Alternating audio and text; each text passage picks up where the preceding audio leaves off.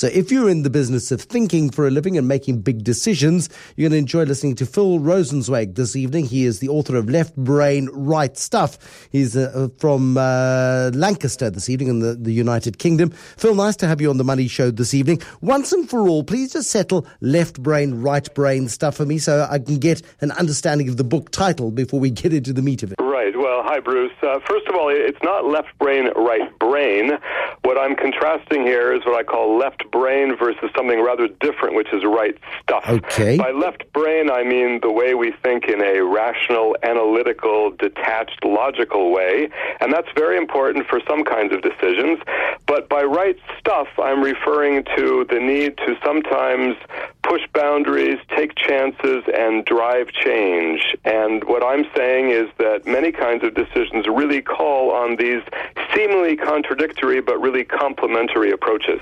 And because we, we all have to make big decisions at some point, um, and decision making is complicated. We all carry the baggage of previous decisions that have either been positive or negative for us. Um, and there comes great decision makers somehow manage to put that aside in their decision making process. Take me through how, how the great uh, the great decision makers do it. They may put it aside or they may actually use it to their benefit. Uh, I, I think the most important thing to point out is there's been a lot of research recently about decision making, some of it very, very good, very influential, but much of it has looked at decisions that involve making choices of options that are simply presented to you or judgments about things that you cannot actually influence. I'm talking here about work by cognitive psychologists or behavioral economists. And that work has been very, very good for things like consumer choice or making certain kinds of predictions of things that you can't affect. But when we talk about leadership decisions, you're not just making a choice among options you can't affect. You actually have to bring about change. You have to motivate people. You have to inspire them, and you oftentimes have to commit to a level of performance that may go beyond anything you were able to do in the past. Now, I'm arguing that's not wrong. That's not uh, a, bias or overconfidence. That's actually a necessary element in how leaders make great decisions. They need to be able to mobilize people to achieve more than they've done before, and that's what I refer to as, as the right stuff. I mean, when F.W. de Klerk, for example, decided to release Nelson Mandela, he had a couple of options. He could continue fighting a civil war on his own turf, which he knew he would lose or he could do what ultimately was the right thing, and that is release Nelson Mandela. But he had to have the right stuff in order to convince some more of his more further right wing colleagues um, that this was the right way to go. And, and maybe that's a, a classic South African example of this. I think that's a great example because, in fact, he might have he might have approached it as well. Do I do A or do I do B? But in fact, it's not like do I pick this brand of cereal or that brand of cereal off my off the shelf of my supermarket. In fact, whatever choice he made, he actually had the ability over time to manage or guide the outcome and that had to do with how he communicated to his followers, to opponents, how he worked with Mr. Mandela.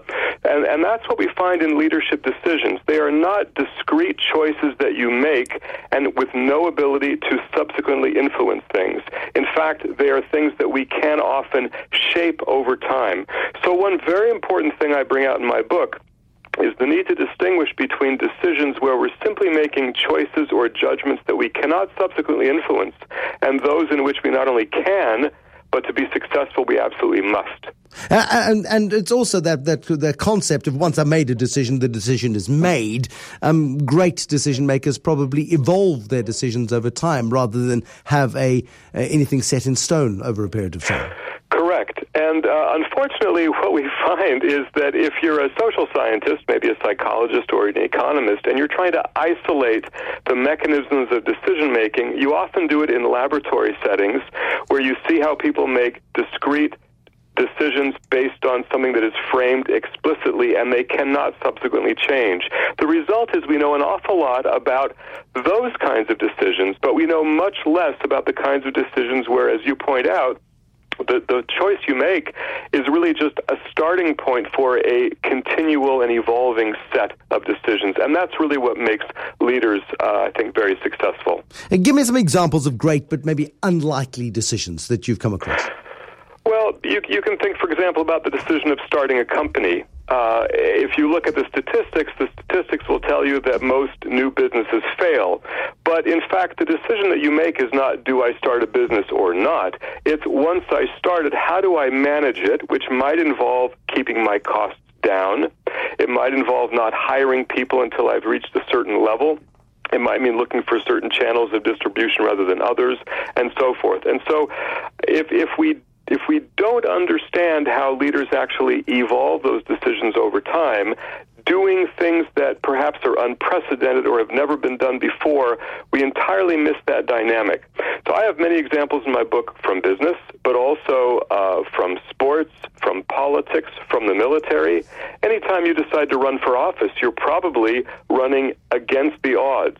But if everybody looked at those odds and said, well, gee, the odds are against me, I won't have a chance, they would never become successful.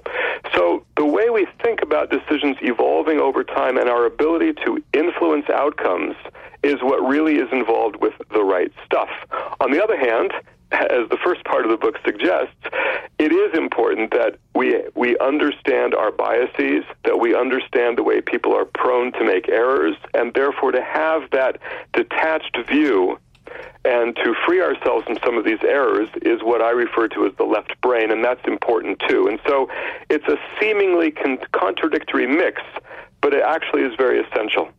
Can we learn the right stuff? Is it possible to, to be taught it, to, to learn it, or is it something that's inherent with, within us? You either have it or you don't. Well, you might as well ask that question about leadership, and of course, we always ask the question, you know, is is, is leadership something that can be taught? Uh, I think the answer is, uh, w- without trying to cop out here, it's a little bit in between. There are some people who are born with it, but for most of us who may not be born with it, or even if we are to some extent, there are ways to improve the way we make decisions. And so, what I'm trying to describe is that if we understand certain things about biases or propensities for error, but if we also understand how we can actually exert influence of mm. others, and furthermore, if we understand the competitive dimension, which is very important, we can find ways to improve the decisions that we make. Phil Rosenzweig, thank you so much for joining us this evening. The author of Left Brain, Right Stuff, on the line to us from the United Kingdom this evening. He's just north of the beautiful city of Lancaster.